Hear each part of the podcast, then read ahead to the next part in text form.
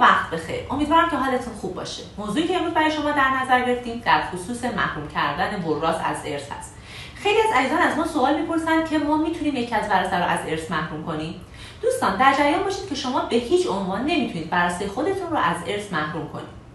و حتی بیشتر از یک سوم از دارایی خودتون نمی‌تونید در قالب وصیت به یک از وراث یا به اشخاص دیگه بدید. مگر اینکه وراث دیگه رضایت خودشون رو در اون نامه یا در صورت جلسه دیگه در واقع اعلام کنن. ممنونم که وقتتون رو در اختیار ما قرار می‌دید. موفق باشید.